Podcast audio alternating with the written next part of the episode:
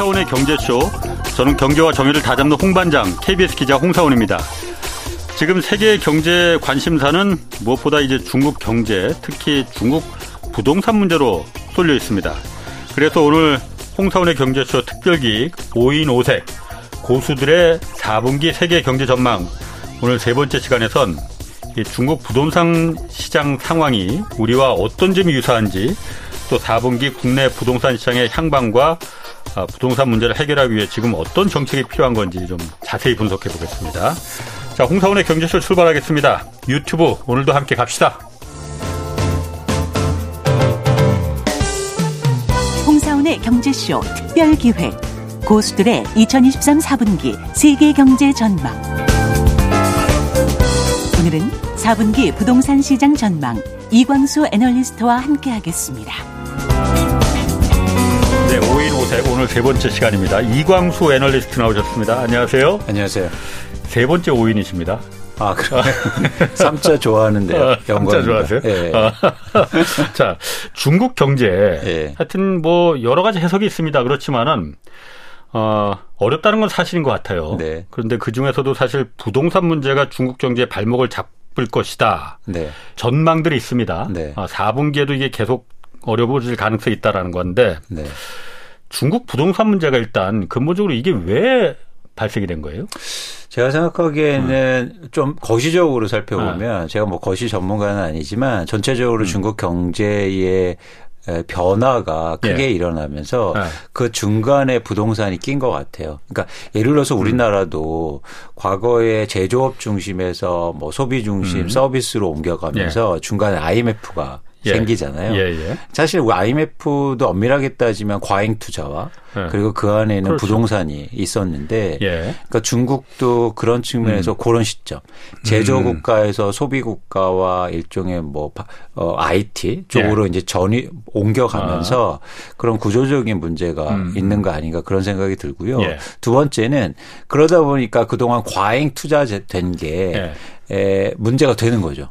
그게 음. 잘 소비가 안 된 상황이니까. 과잉 투자라는 게 제조업의 과잉 투자를 말하는 겁니까? 아니면 부동산의 과잉 투자를 말하는 겁니까? 제조업의 과잉 투자는 자연스럽게 부동산의 과잉 투자하고 연결이 돼요. 아, 그래요? 왜냐하면 음. 제조업 투자하려면 공장 지어야죠. 네. 공장 지으면 뭐 지어야 됩니까?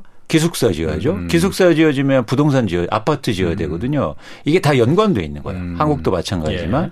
그런 측면에서 막 건물 투자하니까 기반에서 아파트 투자도 많이 됐고 예. 일종의 건설 투자에 음. 과잉이 있었던 거죠. 예. 그런데 그게 완벽하게 소화가 잘 안 됐던 거예요. 예를 음. 들어서 지금 중국의 미분양 아파트가 약 400만 채가 있는데 예. 이건 계속 문제가 되었긴 해요. 근데 결국에는 일종의 그 한계점, 임계점을 음. 못 버티고 그게 예. 조금씩 이제는 현실화 음. 문제가 되고 있다고 보고 있습니다. 아, 그럼 이게 4분기에도 4분기에도 중국 부동산 문제는 그더 해결이 안 되고 악화될 가능성이 더 많습니까, 그러면? 저는 굉장히 높다고 봐요. 네. 특히 기업들의 문제가 쉽지 네. 않다. 네. 지금 예를 들어서 이제 이따도 말씀드리겠지만 부채라는 건 음. 지금 중국의 음. 기업 부채와 예. 부동산 기업들의 부채가 문제잖아요. 예. 그 부채를 해결하기 위해서는 예. 누군가 부채를 떠가야 돼요. 예.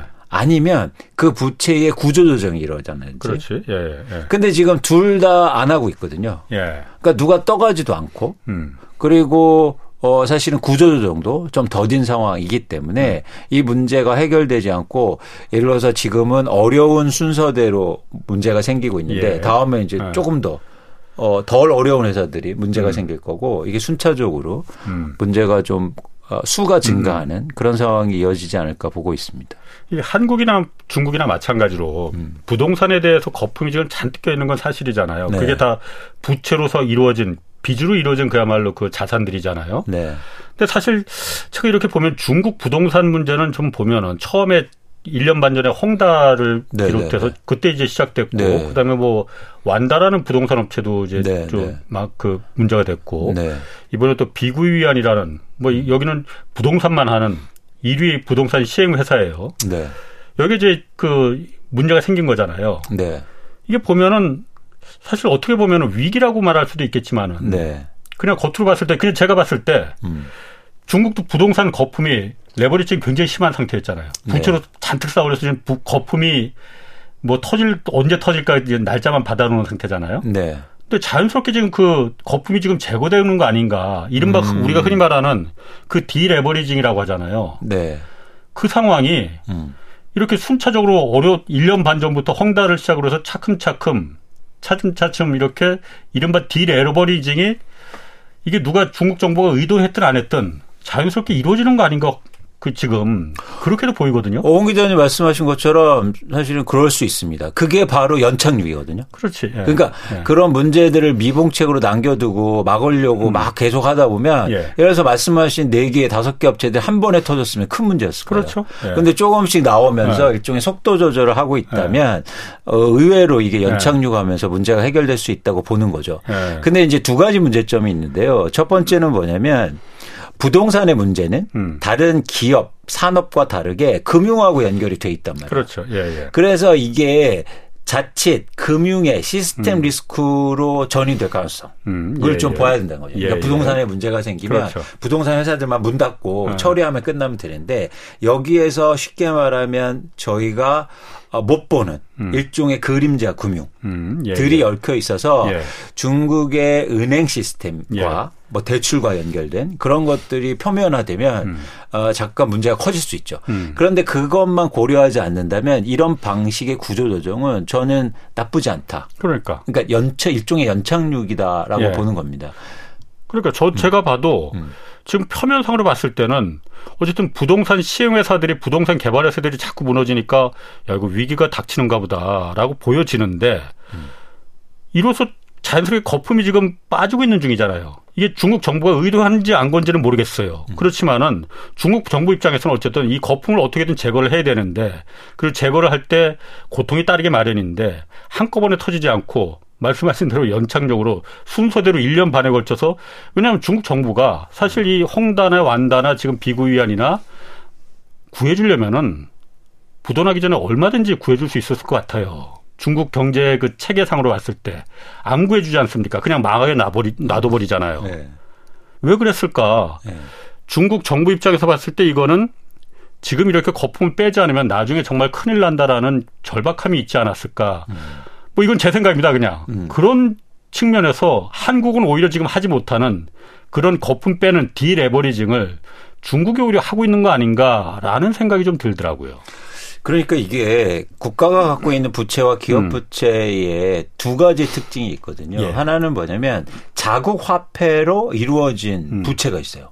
그렇죠. 그렇죠. 아, 아, 예. 그러니까 그러니까 우리끼리 알아서 어. 빌려주고 네. 그래서 예를 들어서 지금 중국 같은 경우에는 기업 부채가 막 200% 이상 엄청 높은데 예. 가계 부채나 정보 음. 부채는 낮단 말이에요. 음, 그렇죠. 그래서 예. 를 들어서 어 그런 상황에는 정부가 정책을 잘해서 음. 부채를 조정하거나 예. 아니면 기업 부채를 구조 조정을 통해서 해결할 수 있어요. 예. 근데 만약에 그 부채의 구성이 외환으로 돼 있다. 음, 예, 예. 그럼 문제가 달라집니다. 그렇죠. 그러니까 예전에 우리나라 IMF처럼. 음. 그래서 이제 우려되는 게 미국, 중국의 부동산 회사들의 음. 외환 부채가 예. 규모가 어느 정도 되느냐가 사실 음. 중요한데 일단 이게 잘 파악이 안 음. 되고 있긴 해요. 음. 그게 만약 규모가 크다면 정부가 중국 정부가 아무리 연착륙 시키려고 노력해도 어 문제가 좀 커질 수 있다는 거죠. 예. 근데 제가 조사해 보니까 단편적으로 보면 음. 홍콩의 대부분 중국의 시행사들이 상장돼 있거든요. 예, 예. 그 회사들의 아. 외환 부채 비율을 보면 예. 5.6% 정도밖에 안 돼요. 음, 그러니까 상대적으로 작은 거. 어, 작다. 어. 그러니까 작은 그렇게 외환 부채가 작으니까 의외로 말씀하신 것처럼 연착륙도 가능하지 음. 않을까. 그러니까 음. 이게 파생적으로 금융시장의 영향 그리고 외환 외환 음. 쪽의 예, 문제 예. 이런 것들까지 잘할 수 있다면 연착륙이 가능하다고요. 근데 이 외환이 조금 의심되긴 해요. 왜 음. 의심되냐면 최근에 중국이 미국의 국채를 막 팔고 있단 말이에요. 그렇죠. 굉장히 많이 팔고 있어요. 그래서 미국 어. 국채 금리가 오르지 않습니까? 예, 예. 예. 근데 그 국채를 왜 팔까? 예. 그러니까 일본 이제 언론에서는 뭐 미, 미중 무역 분쟁 음. 때문에 중국이 이제는 뭐 비카드를 쓰는 거다. 음. 사실 저 그렇게 보고 있지 않거든요. 그게 혹시나 예. 이런 부동산로 촉발된 음. 외환 부채의 문제가 불거질 걸 감안해서 미리 외환을 음. 마련하거나 예. 환율 방어에 나서는 거 아닌가라고 생각을 좀 해보는 정부가 그렇죠. 민간 기업들을 위해서 그러니까 민간 기업들이 갖춘 부채도요. 네. 그게 감당할 수 없는 수준이면 예. 외환 위기가 오기 때문에 예. 정부가 그 메꿔줘야 된단 말이죠. 예, 예. 예. 아. 그래서 이제 외환을 음. 확보하는 음. 그런 차원이 아닐까. 그래서 이제 제가 의심하는 건 음. 외환 부채 규모가 어느 정도인지 잘 파악이 안 된다는 거예요. 예. 그건 아마 음. 어 누구도 잘 파악을 못할 겁니다. 음. 그런데 중국 정부의 지금 음. 음. 미국 국채의 매각 속도를 보면 혹시나 예. 외환 부채가 많아서 이런 건가? 대비하기 위해서 이런 우려가 좀 있는 아, 거죠. 아, 물론 그러니까 충분히 여러 가지 시나리오가 지금 음. 중국이 사실 모든 걸다 터놓고 그게, 말하지 않기, 그게, 하지 않기 때문에 그림자 금융도 많고 네. 그렇기 때문에 알 수는 없는 거지만은 네. 말씀하신 대로 그것도 정말 가능성이 있습니다. 네. 중국이 지금 미국 국채를 자꾸 팔아버리는 게 달러 어쨌든 현금 자산 확보해서 음. 혹시나 모를 외환표기 달러표기 채권을 갖다가 돌아왔을 때 막지 못하는 기업들이 민간 기업들이 생겼을 때 그렇죠, 그렇죠. 막아줘야만 하는 그 역할을 해야 되는 거 아니냐. 그렇죠. 물론 그것도 충분히 가능성 있는 네. 얘기고 네. 말씀하신 대로 아까 그 어쨌든 지금 이 상황이 중국 정부가 고도로 1년 반 전부터 헝다 때부터 시작해서 뭐 중국이 공동부 정책을 계속 폈었잖아요. 부동산이 어쨌든 이게 중국 전체 그 국익에 부합하지 않는다라는 그래서 네네. 그런 면에서 좀 어, 고 중국 정부가 의도된 지금 그 어떤 정책 아닌가 라는 생각도 들고 그 부분은 좀 시간이 흐르면서 4분기 한번 우리가 보면서 그렇죠. 그것도 좀 지켜봐야 될 것 같아요. 어쩌면 오히려 중국 정부가 중국 경제가 이게 망하는 게 아니고 네.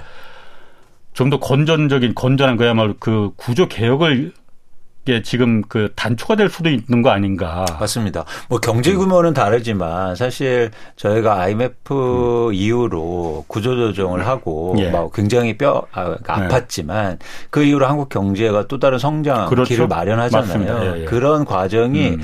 반드시 어떤 나라고 필요하고요. 음. 그게 지금 중국의 경제의 그 변곡점에 있다면 저희가 그런 걸 좀 관심 있게 보실 필요가 있다는 거죠. 부동산 문제는 사실 뭐 우리가 지금 중국 걱정할 때가 아닙니다. 지금 사실 네, 그렇잖아요. 그런데 어쨌든 중국 이번에 부동산 위기 그 촉발되면서 우리 이제 돌아보게 되는데 우리도 사실 뭐 만만치 않잖아요. 네. 중국 부동산 이 문제와 한국의 부동산 문제 잘 닮은 점도 있고 다른 점도 있다고 했어요. 닮은 점은 뭐가 있습니까 일단은? 닮은 점은요. 어. 일단은 부동산이 최근에 가격이 많이 올랐다. 예. 네, 그거고요. 어. 근데 가격 오른 베이스를 보면 음. 기본을 보면 이게 부채가 굉장히 빠른 속도로 증가하면서 가격이 올랐다는 거예요. 한국도 예. 가계부채가 늘었고 예. 중국도 가계부채가 늘었어요. 예. 그래서 2015년부터 2021년까지 예. 전 세계 GDP에서 부, 가계부채가 차지하는 비율이 가장 많이 증가한 국가가 고, 공교롭게도 음. 어, 그 기간 동안 23% 포인트가 증가 똑같이 증가하는데요. 예. 그게 중국과 한국이요. 네. 그러니까 뭐냐면 가계부채가 막 증가하면서 네. 그런 부동산도 사고 가격도 오르고 네. 어쨌든 건설 회사의 어, 뭐랄까 이익도 지탱해주고 있었던 거죠. 그런데 지금 중국 이런 상황에서 이제 중국의 부동산은 문제가 커지고 있잖아요. 예. 그런데 중국 정부는 이게 정책이 달라요. 어. 중국 정부는 말씀하신 것처럼 뭐 일부 정책적인 보완이 있긴 하지만 예. 뭐 이렇게 공격적으로 해서 쉽게 말해서 음. 그 기업 부채를 줄이기 위해서 음. 다른 경제 주체의 부채를 늘려서 도와주지 않는단 말이죠. 예. 니네가 음. 잘못됐으니까 니네가 알아서 쉽게 말하면 없어져. 이러고 있어요. 음. 근데 그대 속도 조절을 만약 할 수 있다면 굉장히 좋은 거죠. 예. 근데 우리나라는요. 지금 똑같이 가계 부채도 증가했는데 부동산이나 건설뿐만 아니라 기업 부채가 굉장히 많이 증가했거든요. 그렇지, 예. 이 문제를 해결하기 위해서 예. 가계 부채를 늘리는 방향으로 나가고 있단 말이에요. 그렇죠. 예. 그러니까 쉽게 말해서 가계 니네가 부채 더 많이 일으켜서 예. 미분양 아파트 사주고 예. 부동산 PF 해결해 음. 이러고 있단 말이에요. 예. 그래서 금리는 올라가고 막 부동산 가격 떨어지고 이러는데 심지어 무주택자들한테 특례보금자 예를 들면 대표적으로 특례보금자로 이런 대출을 일으키면서 예. 대출 받아서 빨리 집을 사라고 하고 있단 말이에요. 음. 이렇게 부채가 많고 부채 속도도 빨랐는데. 예. 그래서 쉽게 말해서 중국은 구조조정을 순차적으로 단행하고 있다고 하면 음. 한국은 조금이라도 구조조정을 막기 위해서 음. 가계 부채를 늘려서 그거를 막고 있는 상황. 예. 음. 이라는 거예요. 음. 근데 저는 이게 어느 정도 언제까지 갈 수 있을까? 예를 들어서 음. 한국의 부동산 PF의 잔액이 130조 원이 넘고 있는데요. 예. 이거를 지금 올해 올해 지금 6월 달에만 음. 6월 달에만 가계 부채가 6조 원 늘었습니다. 역대 최고 수준인데 그렇지. 이런 수준으로 그걸 다 막아 주려면요. 네. 아직도 많이 남았는데 네. 이게 언제까지 이렇게 막을 수 있을까? 그리고 네. 이게 만, 막는 게 과연 어 저는 연착륙이 아니라 경착륙으로 갈 수도 있지 않을까. 음. 어느 순간 인계점을 높으면 더 예. 이상 문제가 더 심각해질 수 있다는 거죠. 네. 그러니까 아까 사실 그 우리나라 지금 가계 부채 증가 속도가 음.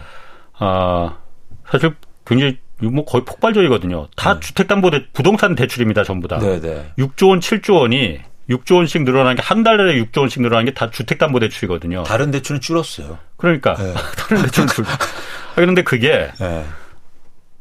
안 늘면 오히려 이상한 것 같아요. 정부가 네. 이걸 조장을 하고 부추기고 있는 거 아닙니까 지금? 아까 말씀하신 듯 가장 대표적으로 특례 보금자리 그 론. 네네. 네. 이게 40조 원이 풀렸잖아요. 네. 40조 원이면 우리나라 1년 예산 600조 원 조금 넘으니까 6% 7% 정도 되는 거잖아요. 이게 네. 한꺼번에 1년 예산에 6% 7%가 한꺼번에 시장에 풀려버렸으니 돈이 음. 이게 주택값을 안 올리면 오히려 이상한 거고 이렇게 정부가 정책적으로 싸게 집 사는데 해줄 테니까 빨리 대출 받아라라고 하는데 사실 안 받으면 바보 아닙니까? 그렇죠. 특례보금자리는 어. 금리가 4%였는데 예. 그때 시중금리가 7%였거든요. 예. 그안 받는 사람 이상한 거죠. 그러니까. 예. 그러니까 정부에서 말하는 것도 그거예요. 금융위원회에서도 예. 사실 그 부분이 제가 좀 그 앞으로 이 4분기에 그 주택 정책, 부동산 정책 그리고 경제 정책을 어떻게 펼쳐 나가야 될지 우리나라 경제에서 매우 중요한 지금 기로에 서 있는데 금융위원회에서 그렇게 말하거든요. 40 특례 보금자리 그 론이 40조 원이 풀려서 우리나라 가계 부채를 이렇게 폭발시켰다는 그 주범이라고 지금 다들 지금은 주목을 하, 지목을 하고 있잖아요. 네. 그러니까 금융위원회에서 그런 점도 일부 있지만 네. 그거 없었으면 청년들이나 이 서민계층들이 집, 집을 장만하는데 이게 큰 도움을 줬다라고 주장을 하고 있거든요. 네. 아, 제가 생각하기에 집값이 떨어지는 걸 특례 보금자리로 다 막아준 거잖아요. 네. 비싼 집값을 더 많은 그 저기 이자 빚을 지게 해줄 테니까 정부가 빚을 지게 해줄 테니까 그 돈으로 살아 이게 맞는 건지 진짜 주거 정책인지 아니면 또 집값이 자연스럽게 떨어져서 낮은 값을 소득으로 서민들이 살 수 있는 여건을 만들어주는 게 더 국가가 해야 될 정책인지 음. 이게 제가 요즘 좀 헷갈리거든요. 그러니까 이게 일단은 그거는 두 가지 측면에서 저희가 볼수 네. 있는데 지금 시점에 그게 맞는 정책이냐는 거예요. 네. 그러니까 예를 들어서 집값이 엄청나게 폭등한 상황 속에서 조정이 있었잖아요. 예. 물론 많이 떨어졌는데 여기서 시장의 판단을 정확하게 하실 필요가 있습니다. 음. 뭐냐면 가격이 뭐 30% 40% 빠진 게 있지만 그거 한 채예요. 예. 음. 그걸 사고 싶어도 못 샀단 말이에요. 음. 지금 대출 받아서 사는 집들은 가격을 올려가면서 사고 있어요. 예. 싸게 산 게 아니라고요. 예. 그래서 어, 그런 차원에서 뭐 무주택자나 이런 분들한테 도움을 준 게 아니라고 보고 있고 또 하나 뭐냐면 사실은 이 가, 가, 음. 예를 들어서 서울의 아파트 가격 9년 동안 올랐는데 한 7개월 빠졌는 게 과연 경착륙이냐? 음, 어? 그렇지. 그러니까 네. 시장이 네. 너무 빨리 개업했다는 거예요. 예. 제가 보기에. 음. 어, 시장은 자정적인 작용 작용이 있고 예. 거기에 따라서 가격도 움직일 텐데 1차적으로 빠, 이런 적이 없어요, 사실. 왜, 냐면 과거에도 가격에 빠지면 부동산 규제책이 나오잖아요. 예. 근데 홍 기자님 그게 암묵적인 순서가 있습니다. 음. 처음에는요 가격 막 차입금을 부채를 늘려서 대출 많이 해주고 이걸 푸는 게 아니고요. 예. 어, 세금을 완화해줘요. 음. 그래서 양도세라든지 보유세를 완화해줘요. 예, 예. 근데 그런다고 그래서 집을 삽니까? 안 사지. 그렇지 않아요. 처음 어, 빠지기 시작했는데 그렇지. 더 빠질 것 같은데 양도세 좀 그렇지. 깎아준다고 보유세 네. 여기다 집을 산다? 예. 그래서 사실은 처음에 그냥 그, 런 식으로 세금을 먼저 건드려요. 예. 그 다음에 이 LTV 대 DTI나 이런 규제와는요, 음. 진짜 집값이 많이 빠지고 시장이 위축에 빠졌을 때 예. 사실 적용하는 거예요. 왜냐하면 대출은 그만큼 무섭고 예. 다른 다른 경제 주체나 아니면 금융 시스템에 영향을 미치기 때문입니다. 예. 그런데 이번 정부는 아주 독특한 측면이 있어요. 가격이 빠지자마자 바로 그걸 썼어요. 없었어요. 그렇지. 근데 저는 음, 변명은 있었다고 봐요. 네. 왜? 법을 만들었는데 국회에서 통과 안 해줘.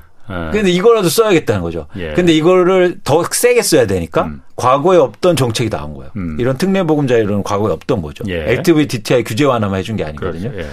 그래서 이게 나왔다고 보는데 어쨌든 이 대출 규제 완화는 굉장히 시장의 안정 차원에서는 위험했고 예. 어, 그런 상황이 앞으로도 부담이 될 수 있다고 보고 네. 있는 겁니다. 그러니까 어. 정부가 행정부가 지금 계속 주장하는 거는 국토부도 그렇고 원희룡 장관도 계속 말하잖아요. 지금 집값 너무 높다.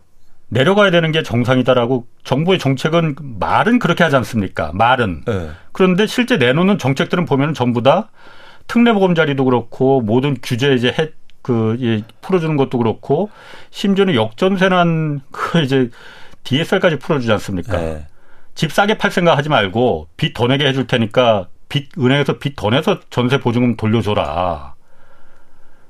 내놓는 정책들은 전부 다 가계 부채를 늘리는 그리고 집값을 올리는 쪽으로다가 가고 있지 않습니까? 네. 말이라도 그러면은 사실대로 아 정부가 사실은 이게 집값이 내려가면은 안 되니까 음. 집값을 방어하기 위한 정책으로다가 가겠습니다. 말은 그렇게 하든지 말은 집값이 내려가야 된다고 말은 하면서 집값 내놓는 정책들은 왜 전부 다 집값을 올리는 방향으로만 집값을 방어하는 정책만 내놓느냐. 이게 제가 사실 좀 제, 저만 이상하게 생각하는 건가? 하여튼 좀 그런 생각도 좀 들거든요. 그래서 제가 그걸 사자성어로 교원 영색이라고 하지 않습니까? 교원 영색. 교원. 아니, 그러니까 실제로요. 어. 실제로 어. 이 집값이 최근에 떨어진 어. 게 아니거든요. 그러니까 네, 네. 떨어지지도 않았는데 지금 네. 난리 난 거예요. 네. 아, 그 특례보금자리로는 지금 네. 국토연구원도 그렇고 지금 40조 원 거의 다 이제 그 정, 한개 한도에 다다랐으니까 네, 네, 네. 추가로 더 풀어야 된다. 네. 집값 경착륙 막기 위해서라고 국토연구원에서도 얼마 전에 그 페이퍼도 나오고 그랬어요. 네. 어, 그 주장에 대해서는 어떻게 생각하십니까? 그러니까 특례보금자론이 사실 어. 저희가 좀 조심해야 될게 예. 일종의 정부가 금융시장에서 조달하는 거잖아요. 예. 그러니까 특례 보금자리론이 효과를 발휘하려면 시중금리보다 낮아야 되잖아요. 그렇죠. 예. 그래서 만약 시중금리보다 높거나 같으면 누가 특례 보금자리를 받겠어요. 그렇죠, 안 하죠. 예. 그렇죠. 예. 그런 차원에서 사실은 올해 연초에는 특례 보금자리 효과를 발휘한 거죠. 예. 그런데 그런 그런데 여기서 만약에 시중금리보다 낮은 특례 보금자리를 조달하기 위해서는 예. 그러면 정부가 예를 들어서 자금을 많이 꼬으면 음. 시중금리가 상대적으로 어떻게 되겠습니까? 또 오르는 효과예요. 음. 돈이 쓰니까 예. 누군가. 예, 예. 예. 그래서 이거는 금융시장 전체 오히려 대출 금리를 막 올리는 역할도 한 거예요. 예. 이 특례보금자리 론 때문에. 아. 그러니까 경제에서 가장 우량한 주체인 정부가 예. 자금 조달을 많이 하니까 자금이 모자라잖아요. 그러니까 다른 금리가 올리는. MBS 채권도 발행해야 되고. 그렇죠. 그 40조 원 조달하려면 그렇죠. 정부가 뭐 땅 파서 조달하는 건 아니니까. 네, 금리처를. 네. 어, 그럼 당연히 시중 금리가 올라가니까. 그렇죠. 그러면 경제적 약자들은요. 음. 그것 때문에 더 집을 사는 사람만 땡큐고요. 예. 다른 사람들은 금리 올라서 지금 고통받고 있는 이유이기도 아. 합니다. 최근 금리가 올라가는 건 예. 저는 정부 책임이 70, 80% 이상이다. 아. 네. 아, 그러니까 그 특례 보금자리론 때문만은 아니지만 어쨌든 40조 원을 갑자기 큰 돈을 정부가 조달을 해야 되니 주택 저, 저당 증권 같은 이제 MBS 네. 채권 같은 거 네. 발행하고 그러면은 네. 당연히 거기서 그게 시장에 쏟아지니 네. 다른 시중 금리가 올라간다 이거죠. 그렇죠. 그걸 갖다가 다른 집 집하고 살 집 살려는 사람들 아닌 일반 다른 사람들이 그 금리 부담을 떠안게 되는 거다. 그렇죠. 영세 사업자 그리고 돈 필요한 사람들 아. 심지어 정부는요 특례보금자리로는 금리는 낮아주고요. 예. 아주 저기 돈 없는 분들 50만 원인가 100만 원인가 원. 대출하는 이제 네. 금리가 15% 16%였다면서요. 그렇죠. 15.9%. 이게 말이 됩니까? 그러니까 음. 그러니까 이게 이게 대한민국 네. 부동산 공화국에 다시 돌아온 거예요. 네. 그러니까 이게 그 국토연구원이라고 그랬죠. 예. 그런 연구원도 각성해야 돼요. 왜냐하면 그러니까. 특례보금자리 그렇게 하면 금융의 전체적인 시스템도 고민하고 다 음. 공부하고 박사했을 거 아닙니까? 예. 그럼 그런 것들에서 고민하고 한국의 금융 시스템도 고민해야 어. 되는데 맨날 국토하고 집만 보니까 예. 그런 얘기를 하는 거죠. 왜 국토하고 집만 볼까? 국토 연구원이니까. 그러니까, 그러니까 한국의 일종의 그런 어. 연구소들도 같이 좀 그런 거시 어. 고민도 어. 하고 경제적도 공부하고 네. 홍사원의 경제소도 들어야 될 거 아닙니까? 그거 좋네, 방법. 네. 예. 그러니까 저는, 저는 한심하다. 아. 네? 그러니까 제가 봐도 저같이 이렇게 그 과문한 사람도 이렇게 알 수 있을 것 같은데 네. 그 연구원에 계신 똑똑한 분들이 왜 이걸 갖다가 이해를 못할까? 이게 무슨 부작용이 생길지 이미 부작용이 생겼는데 왜 보지를 못할까라는 한번 국토연구원 분들도 그러면 한번 초대해야겠네 경제쇼에. 어 초대해 주는데 사실 저랑 토론을 시켜주든지. 아 그러니까 토론하면 진짜 안 나올 것 같고 그냥 제가 이렇게 좀 궁금한 거 물어보고 싶어도 네. 국토부에서도 계속 그렇게 좀 이런 부동산 정책이나 이런 부분에 대해서 궁금증 많잖아요. 네. 어쨌든 결정하는 부서니까 부처니까. 그렇죠, 그렇죠. 뭐 장관 아니라도 괜찮다. 음. 뭐 다른 분이라도 좀 나와 달라 하도 이거 안 나옵니다. 사실. 음. 대통령은 정말 그 언론에 잘 되게 스타 장관이 되라고 임기 초부터 그렇게 계속 말하고 다니셨는데 네네. 일선 장관들은 안 나와요, 안 어. 나와. 이 참 그래서 좀 답답합니다. 그러게요.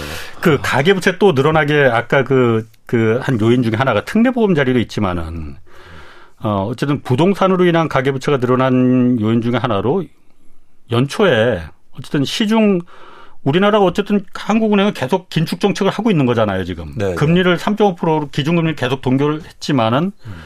아, 시중 은행들은 금리 갑자기 내려버렸거든요. 네. 그때 이제 대통령이 상생금융하고 네. 이복형 금감원장이 금융감독원장이 시중은행 돌아다니면서 은행도 손목 비틀었습니다. 상생금융하고 이자 장사 너무 하는 거 아니냐 네. 내려라. 그러니까 네. 실제로 내렸잖아요. 네. 은행 돌 때마다 다 내렸, 내렸습니다. 네, 그러니까 주택담보대출 그, 금리 당연히 그때 이제 내리니까는 그때부터 이제 막 3월 달, 4월 달부터 우리나라 가계대출이 다시 줄어들다가 올라가기 시작했잖아요. 근데 그게 영원히 그냥 그 시중은행들의 대출 금리가 내려가면 좋은데 그렇죠. 시장이 그렇지가 않잖아요. 그렇죠. 당연히 은행들 은행 그 자금 싸게 자, 조달할 데가 없으니까 은행채를 또 잔뜩 발행했고 그렇죠. 그럼 당연히 조달 금리가 올라가고 그렇죠. 그렇죠. 지금 주택담보대출 금리 다시 7%대까지 뭐 8%대까지 올라가고 있잖아요. 그렇죠. 그렇죠. 영끌해서 받, 이 대출 받고 지금 뭐 6월, 7월에 잔뜩 이제 주택담보대출 받은 사람들 이 정도 금리를 견딜 수가 있을란지 그건 어떻습니까? 앞으로 4분기 이 부분도 문제가 될 수 있을 것 같은데. 어, 일 단 과거 경험을 보면 가게는 그러니까 이 잘 견디긴 해요. 예. 단기적으로는 음. 그걸 버텨내긴 해요. 갑자기 뭐 금리가 올랐다고 해서 파산하거나 특히 한국의 주택담보대출의 속성이어서 예. 그래서 은행들이 음. 그 주택담보대출을 좋아하는 거예요. 그렇지. 끝까지 일단 버티지. 그렇죠. 예, 예. 그런데 제가 볼 때 어, 이것도 마찬가지로 한계점이 점점 도달하는 거 아닌가라는 예. 생각이 들고 있고 이제 여러 가지 생각이 드는데요. 예. 여기서 이제는 중요한 건 뭐냐면 최근에 주택담보대출을 받는 가계의 형태에 대해서 주목하실 필요가 있어요. 형태? 네. 어, 떤 그러니까 지금 금리가 어. 높은 상황이잖아요. 네. 근데 가계들이 고정금리 대출을 받아요. 예. 비중이 훨씬 커요. 예. 그럼 뭐냐면 은행들이 고정금리 대출 금리를 변동금리다 싸게 가지고 가고 때문입니다. 음. 그러니까 고정금리를 네. 예. 그러니까 은행의 대출 창구에 보면 예. 사실 이렇게 금리가 높은 상황이면 높은 상황이면 뭐 저희가 경기 전망을 할 수는 없겠지만 일반적으로 네. 어떻게 생각하면 아 향후에 금리 떨어지겠지. 네. 전문가들 나와서 맨날 그러잖아요. 예. 금리 인하될 거다. 예. 부동산 가격이 오를 거다. 예. 그럼 대출 받을 때도 변동금리를 해야 되지 않습니까? 예. 아, 떨어질 것 같으면은 그렇죠. 어. 다들 그게 컨센서스가 있어요. 예. 그리고 집 살 때는 예. 그런 생각을 해요. 향후로 예. 금리 떨어지니까 집, 집 사야지 하고 은행에 가요. 근데 그 집을 사기 위해서 대출 받는 건 고정금리로 해요. 흥미롭지 음. 않습니까? 근데 그 이유는 대출 받을 시점에 은행에서 쉽게 말해서 고정금리 금리가 대출 예. 금리가 변동금리보다 싸기 때문입니다. 아, 예, 예. 그 시점에는 그 시점에는 아, 아. 예. 그래서 은행은 사실은 여기에서 나중에 금리 떨어지면 엄청난 이익을 보는 거죠. 예. 그래서 지금 올라가 있는 금리가 전부 다 가계 부담이 될 수 있다는 거고요. 음. 그래서 저는 뭐 이게 좀 다른 얘기일 수도 있지, 있지만 이제 사람들의 심리를 저희가 잘 읽으실 필요가 있다고 봐요. 예. 그러니까 무슨 얘기냐면 내가 어떤 자산을 갖고 있으면 그 자산에 대한 전망과 음. 기대를 하게 되거든요. 예. 근데 내가 그 자산에 대한 익스포저, 즉 보유하고 있지 않으면 어떻게 되냐면 현상에 주목합니다. 음. 지금 음. 상황이 중요한 거예요. 예. 그러니까 금리 조금 낮춰지면 전망 안 하고 그냥 하고. 예. 그래서 저는 지금 저희가 이렇게 네. 일종의 야만의 시대죠. 음. 그러니까 부동산 기업들 막 시행사들 금융사들 부동산 피부 다 막아서 가계부채 들려서 막아주려고 하는데 예, 예. 여기서 개인들이 정신 차려야 된다. 예. 음. 여기서 막또 빈일이켜서 이거 얹어다 보면 예. 이거 다 받아주다 그렇지. 보면 문제가 되게 커질 수 있다. 예. 어. 이게 사실 정부가 음. 의도했는지 안 했는지 모르겠습니다. 어쨌든 가계부채를 늘리는 걸 뭐 일부러 의도했을 리가 있겠습니까? 뭐 하다 보니까 그냥 가계부채가 늘어났다고 치자 이거예요. 네. 그러면은 어쨌든 그거는 부동산 경착륙을 막기 위해서 부동산이 무너지면은 하여튼 뭐 다 힘들어지니 뭐 그 점에서 동의하는 분도 있고 안 하는 분도 있지만은 어쨌든 정부는 그렇게 생각하니 이 부분을 막기 위해서는 일단은 미분양도 그렇고 부동산 PF도 그렇고 당장 이거 막으려면은 일단은 그 이 부채를 늘려서 부동산 경기를 갖다가 일시적으로라도 하여튼 막 방어하는 게 가장 할 수 있는 방법이다라고 생각을 했을 수도 있을 것 같아요. 그럼 정부 입장에서 이 상황이 아름답게 끝나려면은 혹시 아니야 미국이 드라마틱하게 금리를 갖다가 확 내릴지 네. 내릴 가능성이 있다라고는 얘기도 있었으니까 네. 미국이 그야말로 금리를 내리기 시작하면은 이 상황이 연착륙으로 자연스럽게 끝날 수도 있을 것 같아요. 그런 요행이 있을 수도 있을 것 같아요. 그런데 지금 보면은 사실 미국의 기준금리가 다른 나라는 몰라도 미국은 금리를 그렇게 쉽게 내릴 것 같은지 보이지 않거든요. 10년물 장기 국채도 그렇고 오히려 계속 지금 금리를 끌어올리는 이거 고금리 절대 쉽게 끝나지 않는다. 장기간 갈 가능성이 높다라고 다들 그 장기 국채들이 말해주고 있지 않습니까? 네네. 네. 이 상황으로 봤을 때 이걸 정말 우리나라가 그것만 그 요행만 바라고 있었는데 미국이 기준금리를 언젠간 금방 드라마틱하게 내리면은 이게 다 해결될 수 있어라고 했는데 네. 미국이 금리를 안 내리면은 고금리 정책을 계속 유지하면은 음. 우리나라가 이걸 언제까지 버틸 수 있을지. 그렇죠. 그러니까 일단 중요한 게 아까도 옹 기자님 말씀하신 것처럼 한국이 이런 가계부채라든지 부채가 음. 비중이 크다 보니까 사실 예. 미국보다 금리를 낮은 상황이잖아요. 그렇죠. 그러다 보니까 원화 가치가 현저히 떨어져 있는 상황이고 예. 환율이 올라가 있는데 예. 어 한국이 사실은 쉽게 말해서 원화가 원화가 이렇게 싸게 하면 음. 여러 가지 경제적 문제가 커질 수 있다는 거고요. 예. 그러면은 미국이 만약 금리를 계속 이렇게 고금리를 유지한다면 한국도 음. 금리 인상이 불가피하고 예. 그러면 부채를 많은 주체들에서 직격탄을 예, 음, 줄수 있다는 거죠. 예를 들어서 가게들도 뭐 부도도 날수 음. 있고 음. 기업도 그래서 쉽지 않은 문제라고 보고 있고요. 아까처럼 네. 미국 음. 얘기하셨는데 제가 이제 최근에 북미에 가봤는데요. 그냥 제가 예. 전문가는 아니지만 예. 물가가 쉽게 떨어질 것 같지 않아요. 제 느낌은. 예. 제가 이제 한 달 정도 가 있었는데 이 유는 뭐냐면 인건비가 굉장히 빠르게 음. 올라가고 있더라고요. 예. 네. 그래서 예. 아 이게 미국의 물가 상승이 구조적인 예. 모습이지 않느냐. 음. 그렇게 되면 이게 금리를 그러면 못 낮추잖아요. 음. 그래서 그런 준비를 해야 된다. 한국이. 그렇죠. 그건 가게도 그렇고 음. 정부도 그렇고 기업도 그런데 그런데 지금 너무 부채를 부채로 음. 막는 건 음, 음. 해결책이 아니거든요. 맞습니다. 구조조정이 필요해요. 그게 바로 경착륙이거든요. 한꺼번에 터지는 게. 그렇죠. 그래서 제가 저도 계속 말씀드리지만 경착륙이라는 건 가격의 하락폭을 얘기하는 게 아니고 네. 그렇게 떨어진 게 많을 때. 그렇지. 그러니까 하나 하나씩 해서 네. 수습해서 간다면 네. 문제가 아닌데 네. 한꺼번에 떨어지는 거거든요. 네. 근데 계속 지금 막고 있어요. 하나하나도 음. 두렵다는 거죠. 예. 부동산 PF도 네. 만기 계약 연장해주고 심지어 최근에는 이자 후불이에요. 그러니까 나, 나 거, 그거 정말 이해 못하겠더라고요. 네. 그러니까 시행사들이 어쨌든 망하고 쳐도 망할 수도 없어. 망하면 정말 큰일 나니까 이자를 후불제로다가 지금 그렇죠. 정책 금융당국이 후불제로 해라고 지금 돌려줬잖아요. 그렇죠. 아 이런 게 어딨어. 그러니까 그런 거 있을 수는 있는데 그런 거 있을 수 있는데 그게 이제 한꺼번에 터질까 해요. 한꺼번에 터질까봐 아. 한꺼번에 터질까봐 그게 걱정스러운 거예요. 그러니까 제가 그 아까 이자 후불제 얘기가 나와서 야 정말 급하긴 급했구나. 급했죠. 어, 정말 급했구나. 어떻게 이자를 후 그러니까 시행사들은 지금 PF 사업장 뭐 이런 데서 PF 들어가지도 못하고 불이지론해서 초기 자금들 못 갚는 이 시행 사업자들은 네. 망할래야 망할 수도 없어. 네. 이자 후불제로 할 테니까 부도 망하지 마라고 네. 하는 거거든요. 네. 이게 미국이 금리만 내리면은 모든 게 다 아름답게 해결될 수 있어. 네. 깨끗하게 빚 갚을 수 있어라고 하지만은 말씀하셨듯이 미국에는 지금 전 세계 돈들이 다 몰리고 있습니다. 투자금들이. 공장들, 제조업들 미국으로 다 몰리고 있습니다. 미국은 금리를 공격적으로 지금 더 올려도 아무 문제가 안 생기는 나라예요, 지금은.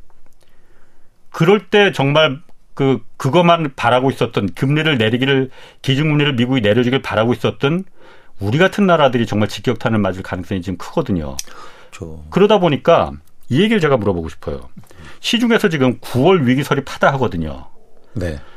지금 그 PF들 지금 계속 돌려막기 하고 이자 후불제에서 어쨌든 계속 돌려막기 하고 있었는데 지금 9월에 지금 그 만기들이 굉장히 많이 몰린다면서요. 네. 어, 이래서 어, 이게 한계에 달했다. 음. 9월에 그 위기가 부동산 위기가 이 경착륙에 시작될 가능성이 크다라는 일단 소문은 많은데 네. 뭐 근거는 논리들은 나름대로 있습니다. 그거는 좀 어떻게 보세요? 일단 저희가 그 업종을 분석하는 네. 입장에서는 네. 예를 들어서 어떤 부채를 그것만 갖고 있으면 네. 쉽게 말해서 9월에 다 망할 거예요. 아. 근데 부채의 종류가 되게 여러 가지예요. 예. 예를 들어서 내가 시행사면 제가 시행사면 A 프로젝트도 있고 B 프로젝트도 있고 C 프로젝트가 있잖아요. 예. 그런데 뭐 그들 입장에서 다행스럽게 지금 음. A 프로젝트가 조금씩 살아나고 있어요. 음. 그게 대표적으로 수도권. 서울. 아, 예, 예. 그게 아. 이제는 정부의 대출이라든가 아. 규제 완화 때문에 일어난 현상인데 예. 그러다 보니까 일단 B 씨가 안 돼도 예. 버티는 자금은 음. 생겨나요. 음. 그래서 9월은 아니다. 예, 예. 9월은 음, 아니다. 음. 그런데 어쨌든 B 씨의 부실은 계속 남아 있잖아요. 예. 이걸 언제 정도 버틸 수 있지 버틸 수 있을까? 예. 이게 더 우려가 되는 시점이고 예. 그래서 그냥 그 개별의 부동산 PF 개별의 뭐 여러 가지 개별만 아. 보면 9월에 위험이 커질 수 있는데 네. 한 회사가 갖고 있는 어떤 그 포트폴리오 구성상 일단 9월은 아니다라고 저는 판단하고 있습니다. 음. 그 말씀하신 대로 음. 그 지방은 이제 그 몰라도 서울 수도권 같은 경우에는 네. 어 어쨌든 부동산 경기가 지금 뭐 죽었다고 보기는 어렵잖아요. 어쨌든 네. 나타난 수치로만 보면은 네, 네. 어 이렇게 보면은 4분기의 부동산 시장 전망은 일단 서울 수도권은 어떻게 보십니까? 지금처럼 계속 올라가는 거예요, 그냥? 그러니까 전망을 얘기할 때 특히 상반기에 주택 가격이 회복하고 거래량이 증가했잖아요. 네. 이제 그 현상보다도 그 원인 파악을 해야 되는데 네. 그 원인 파악을 계속 얘기해 드린 것처럼 특례. 일단 특례보금자리론에다가 네. 근저에는 또 어떤 게 있으냐면 가격이 어느 정도 빠졌기 때문에 수요가 들어온 거거든요. 실수요. 그렇죠. 어. 실수요예요. 예. 그런데 실수요의 특징은 이것처럼 가격이 빠졌는데 에, 대출을 해주니까 산 거죠. 아. 근데 지금 가격이 다시 좀 올랐잖아요. 예. 그래서 수요가 줄고 있어요. 예. 아, 실수요가 줄고 있다. 그러면 그렇죠. 다시 안 산다. 그렇죠. 아. 그래서 3분기에 제가 예측하는데 우선 예. 거래량이 또 엄청 감소할 거예요. 음. 수요가 줄어드니까. 예. 그런데 최근에 시장에 아주 흥미로운 변화가 예. 매물이 증가하고 있습니다. 매물이? 네. 가격이 올라가 가격이 올라가는데 매물이 왜 증가하지? 특이하죠. 네. 그러니까 집을 투자로 갖고 있는 사람들은 네. 이제 집값 상승 기대감을 안 한다는 거예요. 아 그러니까 다주택자들은 네. 이참이 마지막이다. 그럼 누군가 상투를 잡아야 된다. 그러니까 그렇죠. 이참에 다 내놓는 거라. 그렇죠. 그래서 매물이 증가하는 거예요. 그렇죠. 사는 사람은 없고. 그 이제 사는 사람이 있었죠. 아. 그러니까 더 공격적으로 매물을 내놓는데 네. 이제 사는 사람 줄어들 테니까 예, 예. 이 격차가 더 커지겠죠. 예. 그래서 이 상태로 좀 가다가 예. 이제 계속 안 팔리면 예. 누군가 배신자가 나타난다는 거죠. 예. 가격을 또 낮추면서 그러면 이제는 거래량이 감소한 다음에 가격이 재차 또 하락하는. 근데 만약 여기서 또 아까 말씀드린 것처럼 특례보금자리론요. 뭐 2%짜리가 또 나와요.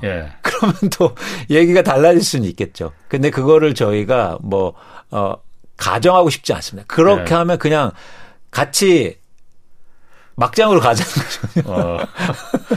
그렇게 하면 왜 막장으로 가게 됩니까? 여기서 만약 예를 들어서 부동산 가격이 다시 이제 꼬꾸라진 지금은 사실 올라가고 있지만 서울 수도권은 올라가고 있어요. 어쨌든 네. 매물이 증가해서 다시 내려간다면은 네. 정부에서도 야 어쨌든 안 돼. 미국이 어. 금리 내릴 때까지만 버텨야 되니까 네. 다시 한번 정책 금융으로다가 2%짜리 한번 또 4조 한번 또 어. 푼다 네. 하면은 그럼 왜 안 되는 거예요? 왜 막장으로 가게 되는 거죠? 그럼 일단 가계부채가 더 빠르게 증가할 거고. 네. 또 아. 하나 문제는 아까 계속 말씀드렸듯이 그렇게 또 자금 조달하면 시중금리 올라갈 테고. 아. 근데 점점 더 지금 점점 더 한국의 경제가 위축돼 가고 있는데 네. 금융시장 불안하고 네. 가계부채도 훨씬 더 증가하면 네. 제가 볼 때 다른 큰 문제가 생길 수 있다. 예를 들면 뭐 한국의 신용등급이 떨어진다든지. 예. 뭐 이런 대외적인 음. 환경의 변화 때문에 예. 우리 안에서 쑥닥쑥닥하고 예. 해결될 문제를 넘어버릴 거다라고 예. 보는 거죠. 예. 기본적으로 이 문제는 정책만 잘하고 예. 아까처럼 원화 부채고 그렇기 때문에 경제주체들의 합의와 예. 구조조정과 정책으로서 충분히 해결될 수 있다고 봐요. 음. 그래서 저는 한국의 가계부채 증가가 일본처럼 장기 불황을 이끌거나 예. 사실 크게 문제가 될 것으로 아직까지는 보고 있지 않습니다. 음. 근데 여기서 만약에 그렇게 무리한 정책이 더 나오면 예. 그러면은 사실 이거는 정책의 실패고 예. 그렇게 되면 이거를 조율할 수 없는 범위를 넘어버릴 가능성이 있다는 거죠. 예. 그렇게 음. 되면 예를 들어서 뭐 어, 일본처럼 될 가능성도 있다. 네. 20년 동안 부동산 그렇지. 가격 빠지는 거죠. 그렇지. 네. 일본이 사실 1990년대 이 법, 부동산 거품이 커, 터질 때 네. 정책을 그때 이제 기준금리 마이너스 금리로 내리고 양적 완화, 무제한 완화 이거로다가 도입했잖아요. 그렇죠. 그래서 결국 망해버린 거잖아요. 그렇죠. 그래서 일단 어. 정부가 망했죠. 예. 왜냐하면 정부 부채가 엄청나게 증가했고 예. 그다음에 기업들도 마찬가지로 구조조정이 있었는데 음. 유일하게 살아남은 게 가게예요. 일본은 가게가 음. 그렇게 엄청 꼬셨거든요. 예, 집 사고 땅 네. 사고 했는데 이상하게 근데 일본 사람들의 특히 단가의 세대들은요. 예. 부동산의 익스포즈를 더 안 늘렸어요. 어, 한번 당했으니까. 어, 그런 것도 어. 있고 뭐랄까 어쨌든 쉽게 말해서 안 속았어요. 예. 그래서 일본의 가계 부채 비율이 지금 70%가 채 안 됩니다. 음. 그러다 보니까 일본의 GDP 중에서 가계 소비가 국내 내수 소비가 차지하는 비 50%가 넘거든요. 음, 예, 예. 그러니까 어. 떤 나라고 20년 어. 동안 부동산 가격이 빠지면 다 나라, 나라 망해요. 음. 근데 미국이 버틸 수 있던 이유는 가계들이 소비를 꾸준하게 해줘서. 일본이. 예, 일본이. 어. 근데 대한민국은 만약에 여기에서 가계부채 이렇게 높은 데서 또 가계부채를 한다 그러면 나중에 어떻게 되겠습니까? 그렇지. 그 가계부채 하면은 그야말로 이자 또 내느라고 그야말로 다른 거 살 여력이 없는데 내수가 어떻게 드러나겠어요. 그렇죠. 서울 수도권 아까 제 어쨌든 얘기했지만은 지방은 어쨌든 굉장히 안 좋지만은 서울 수도권은 지금 겉으로만 보면 그런데 어쨌든 아까 말씀하신 대로 매물이 증가한다 하더라도 지금 신규 분양 그 청약 물량 뭐 이런 거 보면은 뭐 100대 1 넘어가거든요. 맞습니다. 지방은 그러니까 뭐 미달도 다 미달 많이. 나오는데 어쨌든 서울 수도권은 100대를 넘어가요. 음. 이거는 어떻게 해석을 해야 되는 건지 물론 그러니까 옛날에 세대원들도 다 이제 분양 자격을 주는 거로 바뀌었기 때문에 좀 허수가 끼어 있다고 하더라도 어쨌든 미달은 안 나잖아요. 서울은. 그렇죠. 그런 거로 보면은 4분기에도 그리고 또 내년에도 부동산 시장이 그렇게 쉽게 어, 서울 수도권은 무너지는 건 아닌 거 아닌가. 그러니까 분양 시장은 네. 지금 서울하고 수도권 분양 그러니까 특히 서울의 분양 물량은 그렇게 네. 많지 않기 때문에 이제 잘 될 수가 있는데 지금 분양 시장이 좋은 이유는 아까 유통 시장하고 좀 달라요. 음. 투자 수요와 투기 수요가 들어오고 있습니다. 분양권 전매. 아. 네. 분양권 전매를 노리는 투기 수요가 들어온다. 네. 근데 흥미로운 건 뭐냐면 네. 분양받으면 돈을 다 안 내잖아요. 예. 그래서 그렇죠. 갓 계약금 내고. 예, 그래서 당첨만 되고 막 예. 거래하고 이러려고 이제 들어오는 거예요. 예. 근데 제가 볼 때 이제 그 원인이 하나 있고 두 예. 번째는 뭐냐면 어떤 지금 그 이야기가 어 시장에 확대되고 있냐면 예. 분양가는 계속 오른다. 분양가는 예. 어, 분양가는 예, 말씀하세요. 예. 예. 분양가가 계속 올라서 지금 빨리 분양받아야 된다. 예. 이런 이제 두려움이 시장에 좀 있어요. 아, 더 오를 테니까. 그렇죠. 건설 원자재가 오르고 네. 시멘트가 오르고 그러니까. 그렇죠. 그렇죠. 그리고 실제로 요즘 막 분양가가 계속 오르고 있거든요. 아니 오르면은 저 같으면은 오히려 분양을 안 받을 것 같은데. 아니 분양가가 오르니까 빨리 네. 분양 받으려고 하는 거예요. 더 오르기 전에. 지금이 싸다. 오늘이 가장 아, 싸다. 아. 이런 거죠. 아. 그리고 그걸 자꾸 그렇게 생각하려나? 그걸 자꾸 아. 뭐 언론이나 예. 아니면 건설회사들도 홍보를 많이 하죠. 물론 부추기죠. 예. 네. 그래서 집이 없는 사람들은 예. 아까 제가 말씀드렸잖아요. 예. 기대하는 게 아니라 예. 현상에 주목한다. 아. 내가 지금 익스포즈가 없기 때문에. 예. 그래서 마음이 급한 거예요. 음. 지금 현상이 그러니까. 그런데 여기서 저희가 엄밀하게 좀 살펴볼 필요가 있습니다. 그러니까 분양 가격이라는 게 뭘로 구성되어 있느냐. 가장 큰 건 땅값이고요. 그래서 땅값이 떨어지면요. 분양가 떨어지게 돼 있어요. 네, 네. 어. 암만 시멘트값 오른다 하더라도. 그렇죠. 어. 그렇죠. 그리고 또 하나 뭐냐면 그 다음으로 많이 비중을 차지하는 게 건설사들의 이익과 시행사들의 이익이에요. 그렇지. 어, 그걸 줄이지 않기 위해서 땅값이 떨어지더라도 분양가는 올리는 거죠. 그렇죠, 그렇죠. 네. 그런데 이익이라는 게 시장 상황과 연관이 돼 있거든요. 네. 그래서 분양이 안 되면 분양가 떨어지게 돼 있어요. 네. 아, 계속 오르는 게 어디? 아니 그렇지. 시멘트하고 철근 비중은요. 7, 8%가 안 돼요. 그리고 심지어 요즘 뭐 이런 가격도 계속 안 오르고 있어요. 그런데 마치 막 철근가가 어. 오른다고 해서 봐봐 원자력가가 계속 어. 오르지 그래서 분양가는 오늘이 가장 싼 거야 빨리 가서 아. 분양받아 그 의도하는 부분도 그럼 있는 거예요 그러면 그렇게 아니 그 의도는 돈 벌려고 하면 다 의도해야죠. 어, 그거는 저는 나쁘게 보지 않습니다. 어, 근데 그게 어, 그게 사실이 아니라는 거죠. 어. 분양가 예전에요. 분양 안 되면요. 분양가가 3, 40% 떨어져요. 음, 그렇죠. 서울이고 뭐고. 그렇지. 예, 예. 예. 둔천중앙도 사실 분양가 낮춰서 분양했잖아요. 예, 예. 예. 그런데 저희는 막 요즘에 갑자기 막 두려움이에요. 어. 분양가 계속 오를 거야. 어. 오늘이 가장 쌀 거야. 어. 이게 아니라는 거예요. 이걸 음. 많이 알아야 되는데 어쨌든 뭐 물 들어오는데 음. 노젓는다고 건설사들은 예. 거봐 분양가 계속 나도 올린다. 예. 그러면서 이익이 올라가고 있거든요. 예. 예.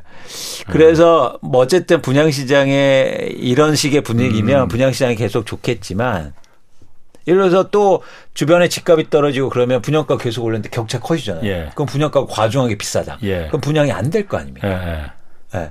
그러면 분양가 떨어질 겁니다. 예. 건설사들이 용가리 통뼈가 아닌 이상 예. 자기 이익을 줄이면서 분양가 를 어. 낮출 거예요. 어. 그래서 여러분들 너무 조급하게 생각하지 마시라. 어. 특히 저는 이 부동산 관련해서 정보의 비대칭성과 왜곡 부, 이런 것들이 너무 커요. 어. 그래서 심리적으로 너무 휘둘려요. 그렇죠. 그게 좀 안타까워요. 네. 그래서 영끌도 나타난 거잖아요. 그렇죠. 그렇죠. 그거를 제가 어쨌든 없애려고 아. 최대한 노력하고 음. 있는데, 음. 네. 그, 일구, 그, 일각에서는 네. 그 경착륙, 한국 부동산의 경착륙을 사실 기대하는 분들도 있습니다. 기대하는 분들 분명히 많이 네. 있습니다. 네. 그 지방에 계신 분들이나 아니면 집 없는 분들, 아, 한국 부동산 집값 완전히 폭삭 떨어져서 어, 그 기대하는 분들도 있는데 이렇게 되 만약 그렇게 되면은 어, 누가 힘들어지는 겁니까? 그럼 서민이 힘들어지는 거죠. 예. 당연히. 예. 그렇게 되면 말씀하신 것처럼 집값이 폭락하면 예. 자산 가격이 떨어져서 뭐 다른 긍정적인 효과도 물론 있겠지만 예. 일단 소비가 엄청나게 줄거든요. 예. 그러면 저성장으로 예. 돌입하고 예. 그러면 가게들이 대부분 빚을 안고 있는데 예. 그러면 식당 가서 밥 안 먹고 음. 그다음에 학원 안 보내고 이러기 예. 시작할 거 아닙니까? 그러면은 경제 전체가 위축되고 그러면 음. 결국엔 자영업자와 음. 시장에서 장사하는 분들부터 뭐 어, 어 부패 할 것 없이 사실 음. 전부 다 위축받을 수 있기 때문에 음. 사실 돈 있는 분들은 크게 뭐 영향을 안 받을 수 있어요. 또 음. 하나 흥미로운 사실은 우리나라에서 다주택자들은 대부분 돈이 없어요. 다주택자들이 네. 오히려? 네. 왜냐하면 네. 전세를 껴놓고 사기 때문에요. 아. 돈이 엄청 많은 사람들은 네. 비싼 거 한 채 사고 네. 자기 자식들로 해서 두세 채 사지 네. 아파트를 막 500채, 빌라 200채 사지 않아요. 네. 다 전세 끼고 살아서 그건 네. 거의 자, 자, 무자본으로 투자. 그래서 전세 사기도 나오자는 거죠. 네. 근데 한국의 다주택자들 특히 부동산 많은 사람들이 돈이 없다. 네. 그래서 여기서 부동산 가격가 폭락하면 음. 사실 그런 쪽에 더 음. 문제가 더 커질 수 있는 거죠. 음. 어. 그럼 정부가 그럼 어떤 정책을 펼쳐야 될지 짤막하게 한 말씀 해주신다면. 그러니까 저는 계속 정부에서 음. 얘기하잖아요. 음. 시장에 맡겨라. 그러니까 음. 한국의 부동산 시장은 자정 능력이 굉장히 세단 말이에요. 네. 그 이유는 뭐냐면 역사적으로 검증이 되었고 음. 집값이 떨어지면 사야 된다는 인식이 있단 말이에요. 음. 그리고 사용 가치가 있기 때문에 예. 그래서 집값이 떨어지면 누군가 대출이 없어도 사기 시작할 거고 음. 그게 바로 연착률을 만드는 걸 겁니다. 근데 조금 떨어지는 걸 두려워서 무리하게 가계 부채를 연데 가계 부채를 누가 받아요 지금 돈이 없고 무주택자들이 받단 말이에요. 돈이 있는 사람이 시장에 들어오게 해야 돼요. 알겠습니다. 오늘 거기까지 하겠습니다. 얘기 잘 들었습니다. 이광수 애널리스트였습니다. 고맙습니다. 고맙습니다. 네, 홍사원의 경제쇼였습니다.